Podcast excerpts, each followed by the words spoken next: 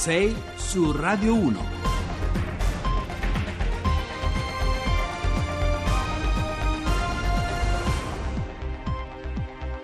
Bentrovati a 6 su Radio 1, buongiorno, venerdì 19 gennaio sono le 6 e 8 minuti al microfono con voi Giovanni Acquarulo, in apertura torneremo a parlare di influenza perché quest'anno il consueto picco stagionale sta superando le aspettative dei medici, un'impennata di casi con cui molti dei nostri radioascoltatori avranno avuto a che fare che è legata alla diffusione di un virus imprevisto verso cui i vaccini attualmente disponibili non garantiscono una totale protezione. Poi ci occuperemo di una potente suggestione politica e non solo che viene dalla Gran Bretagna dove l'avrete, l'avrete ascoltato, è stato istituito un ministero della solitudine per fronteggiare i numeri sempre più preoccupanti dell'isolamento sociale. Vedremo se quella intuizione avrebbe senso ed efficacia anche qui da noi. Poi nella seconda parte parte faremo i conti con i numeri davvero preoccupanti, perlomeno chi, per chi ha a cuore un'idea alta della partecipazione politica, i numeri dell'astensionismo giovanile, una sorta di scisma sommerso dalle pratiche della democrazia, quello fra eh, i 18 e i 29 anni e il prossimo 4 marzo eh, questa fascia generazionale potrebbe disertare in massa le urne. Infine ci occuperemo di scuola perché lo sapete c'è un tema molto discusso e molto sentito, quello delle molestie e delle violenze sessuali che ha coinvolto alcuni professori di liceo e discuteremo allora della bozza del codice etico contenuto nel nuovo contratto dei docenti che prevede sanzioni molto dure e limitazioni molto rigide all'uso di social media, Facebook ma anche Whatsapp nelle interazioni e nei rapporti fra studenti e insegnanti. Allora, subito i nostri contatti. Vi ricordo che il nostro contatto telefonico per sms, messaggi WhatsApp e anche messaggi vocali è il 335 699 2949 poi i canali social eh, dove scriverci e cercarci le pagine Facebook e Twitter di Radio 1 Rai eh, su Facebook e sul sito di Radio Rai, ve lo ricordo ancora una volta, siamo anche in diretta streaming con la nostra radiovisione e poi su Twitter l'hashtag è il 6 su Radio 1 con il 6 e l'1 finale scritto a numero. Vi aspettiamo. 6 su Radio 1. E allora lo abbiamo detto, qualcosa non torna quest'anno in quello che in condizioni normali potremmo quasi definire un rito sociale condiviso, l'influenza, l'influenza stagionale che è un grande classico dell'inverno che però in questo primo scorcio del 2018 ha preso una piega davvero anomala con, con numeri che sono eh, di gran lunga superiori alla media degli altri anni. Le stime parlano infatti di quasi 4 milioni di italiani colpiti dal virus influenzale, oltre 800 mila soltanto nella seconda settimana di gennaio e mai così tanti, mai così tanti dal 2004. Questa mattina per fare un po' di chiarezza e fare anche un po' la tara a certi titoli di giornale affetti da sensazionalismo abbiamo collegata con noi al telefono la dottoressa Caterina Rizzo, medico epidemiologo del Dipartimento Malattie Infettive dell'Istituto Superiore di Sanità.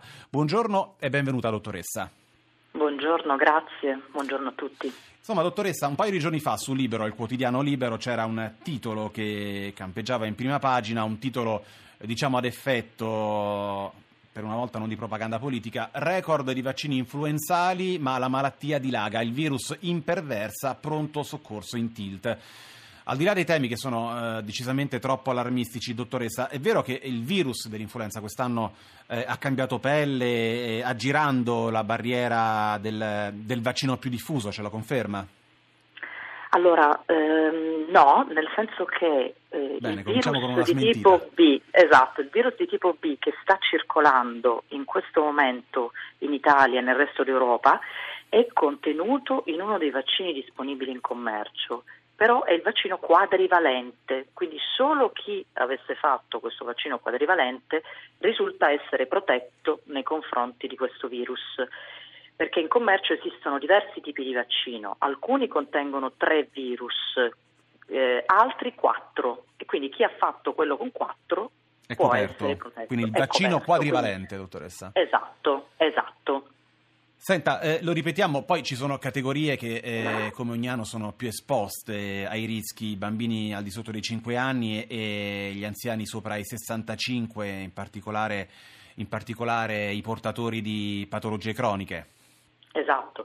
Sicuramente quest'anno, come gli altri anni, ma quest'anno più degli altri anni, i bambini risultano essere colpiti. Siamo arrivati a un livello di 30 casi per mille di incidenza, un numero che forse non avevamo mai toccato. E devo dire anche gli anziani, la categoria degli ultra 65 anni, quest'anno ha livelli di, eh, di, casi, un numero di casi estremamente elevato e questo porta ad un'intensità molto alta dell'influenza che eh, sono anni che non vediamo, lo diceva lei all'inizio, dal 2004, dalla stagione 2004-2005.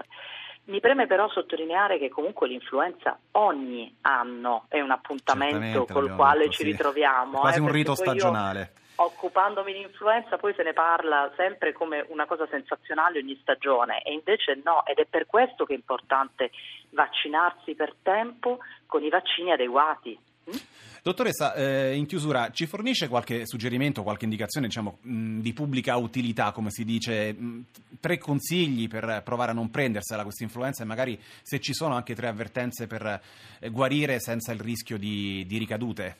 Ah, allora, eh, sicuramente eh, vaccinarsi nella, per tempo, il primo consiglio. Certo. Il secondo consiglio è lavare frequentemente le mani e ovviamente se si sta male o si è in contatto, si sa di qualcuno che ha dei sintomi influenzali, evitare di entrarci in contatto. Quindi chi non sta bene dovrebbe avere l'accortezza di rimanere a casa ed evitare di uscire. Quindi non mandare bambini a scuola se non stanno perfettamente bene, eccetera. E poi ovviamente utilizzare le misure di igiene normale, cioè starnutire in un fazzoletto, non nelle mani o nel gomito, quelle che sono le misure di base. Benissimo, allora grazie, grazie davvero alla dottoressa Caterina Rizza con cui abbiamo provato a fare un po' di chiarezza sul tema, un tema di cui si discute sicuramente eh, molto eh, in, nel nostro paese, negli uffici, nelle scuole, nelle nostre famiglie. Grazie per essere stata qui con noi a Radio 1, io le auguro buona giornata. Ora ve lo abbiamo anticipato nella nostra copertina e ce lo suggerisce anche la famosissima Eleanor Rigby dei Beatles che abbiamo appena ascoltato, un classico del 1966 scritto da Paul McCartney e contenuto nell'album Revolver eh, che aveva a che fare proprio con il senso della solitudine. Ci occupiamo infatti di una suggestione politica molto evocativa che viene dalla Gran Bretagna, in questo senso tutto si tiene, la musica e la politica. Eh, in Gran Bretagna dove il governo di Londra per affrontare quella che viene definita una epidemia sociale che affligge almeno 9 milioni di adulti nel Regno Unito ha istituito di fatto un uh, Minister for Loneliness, un ministero della solitudine che verrà affidato a Tracy Crouch, già ministra per lo sport e la società eh, civile. In Gran Bretagna circa la metà delle persone di 75 anni 2 milioni a spanne, riferisce di stare diversi giorni e anche settimane senza avere alcuna interazione sociale con ricadute che non sono evidentemente soltanto esistenziali ma anche pesanti ricadute in termini di servizi sociali e assistenza sanitaria. Eh, qui da noi questa suggestione che sembra uscita diciamo da un film della Pixar o da una serie di Harry Potter forse sarebbe potuta finire in un libro di Stefano Benni, però stamattina vogliamo capire insieme se si tratta di una semplice trovata politico-mediatica confinata alla Gran Bretagna oppure eh, se si tratta di un destino più generale che riguarda anche la società italiana. Allora ne parliamo stamattina con il sociologo Aldo Bonomi. Buongiorno e benvenuto Bonomi a Radio 1. Buongiorno a voi. Allora, professore, innanzitutto eh, quello che volevo chiedere, la mossa della Premier britannica Theresa May mh, funzionerebbe, avrebbe senso anche qui da noi? Eh, anche qui in Italia avrebbe senso un ministero della, della solitudine? Beh, um, a ragionare del ministero arrivia, ci arriviamo. Sì. Però prima direi che mi pare molto importante cercare di capire come mai, invece di parlare solo di interessi, di una dimensione di materialità, si parla e si discute di senso, di sentimenti. L'essere soli, certo, è una dimensione materiale contingente, però rimanda anche a poesia, letteratura, rimanda anche... Eh? L'abbiamo detto anche facendo riferimento, eh. sì, è una, è una categoria che ha poco a che fare con la politica apparentemente. Poco a che fare con quelli che erano abitualmente i problemi rispetto al quale si eravamo abituati che fossero questioni di cui si occupa la politica oppure la statualità. Senta, professore, lei eh, negli ultimi anni poi peraltro ha studiato quella che in diversi libri ha definito la società del rancore, no? ragionando a lungo sul, sul, destino soprattutto delle comunità del, del centro-nord, del, anzi del nord-est dell'Italia. Eh, questo rancore, questo risentimento di cui lei parla, che poi spesso si traduce anche in scelte di, di rifiuto della politica istituzionale, di rigetto delle, nei confronti delle istituzioni, secondo lei è l'altra faccia della solitudine? Sono legati solitudine da una parte e risentimento? Beh, certo, se uno vive una dimensione dentro il quale gli viene meno le forme di convivenza e di relazione sociale, è chiaro che tende ad essere rancoroso. Però per capire come ci siamo arrivati, una volta non ci si sentiva soli, nel senso che ci si muoveva dentro quello che era una volta la società verticale in base a una dimensione in cui ci si riconosceva in quelli che venivano chiamati gli interessi. Ci si teneva per mano e si cercava di cambiare la propria situazione. Ora cosa è cambiato, professore? Oggi, è, oggi non siamo più in una società dove le appartenenze, che una volta si dicevano di classe, di solidarietà, contano, siamo in una società che io chiamo circolare. E quello che meraviglia è che parliamo di solitudine in una società che viene rappresentata come il massimo della comunicazione. Il vero problema è che si fanno le community ed è venuto meno la comunità e quindi c'è molta virtualità e viene meno la prossimità.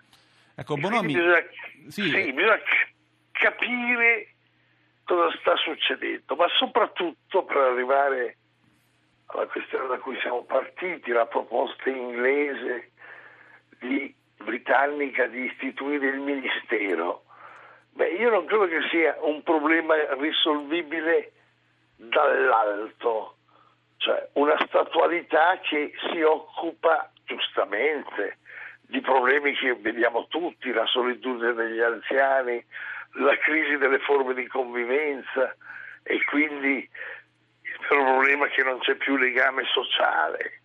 Il vero problema è che bisogna interrogarsi sulla società, cosa produce questa solitudine, questa dimensione di rottura del legame sociale, da cui poi deriva quello che lei prima ha evocato, il rancore, il disagio, quindi poi anche questioni che riguardano certamente una dimensione dello Stato e del welfare. Ecco, Bonomi, lei ha collaborato insieme alla Caritas eh, con i centri di ascolto che un po' in tutta Italia si occupano proprio di farsi carico di questa solitudine. Ecco, possiamo provare a tracciare insieme un identikit delle persone sole in Italia?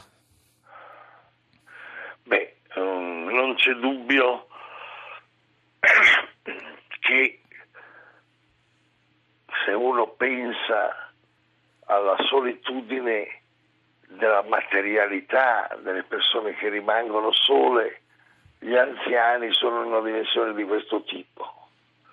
Però stiamo molto attenti che c'è anche una solitudine che rimanda alla questione giovanile rispetto a questo, c'è anche una solitudine che rimanda alla crisi di quelle che erano una volta i ceti medi, c'è una solitudine che rimanda al fatto che la famiglia, in quanto quell'istituzione primaria che teneva assieme il tutto, non c'è più in quella dimensione. E quindi se dovessi, non è che esiste chi è più a rischio di solitudine, certamente è l'anziano che rimane solo, abbandonato ma soprattutto quello che colpisce è il venir meno il valore di legame e quindi a rischio di solitudine ci sono tutti i soggetti perché quando ad esempio la povertà inevitabilmente induce solitudine, perdere il lavoro induce solitudine, quindi c'è una questione di materialità, Benissimo. ma allo stesso tempo di virgolette, rottura di quello che ho chiamato prima le forme di convivenza. Grazie professore, io la devo salutare, la ringrazio perché comunque è stato molto chiaro e ci ha aiutato a eh, fare un po' di chiarezza su un tema che era soltanto eh, fino a qualche minuto fa soltanto un'evocazione. Grazie mille per essere stato con noi, ora ci sono le informazioni sul traffico di Onda Verde, noi torniamo subito dopo con le anticipazioni del giornale radio.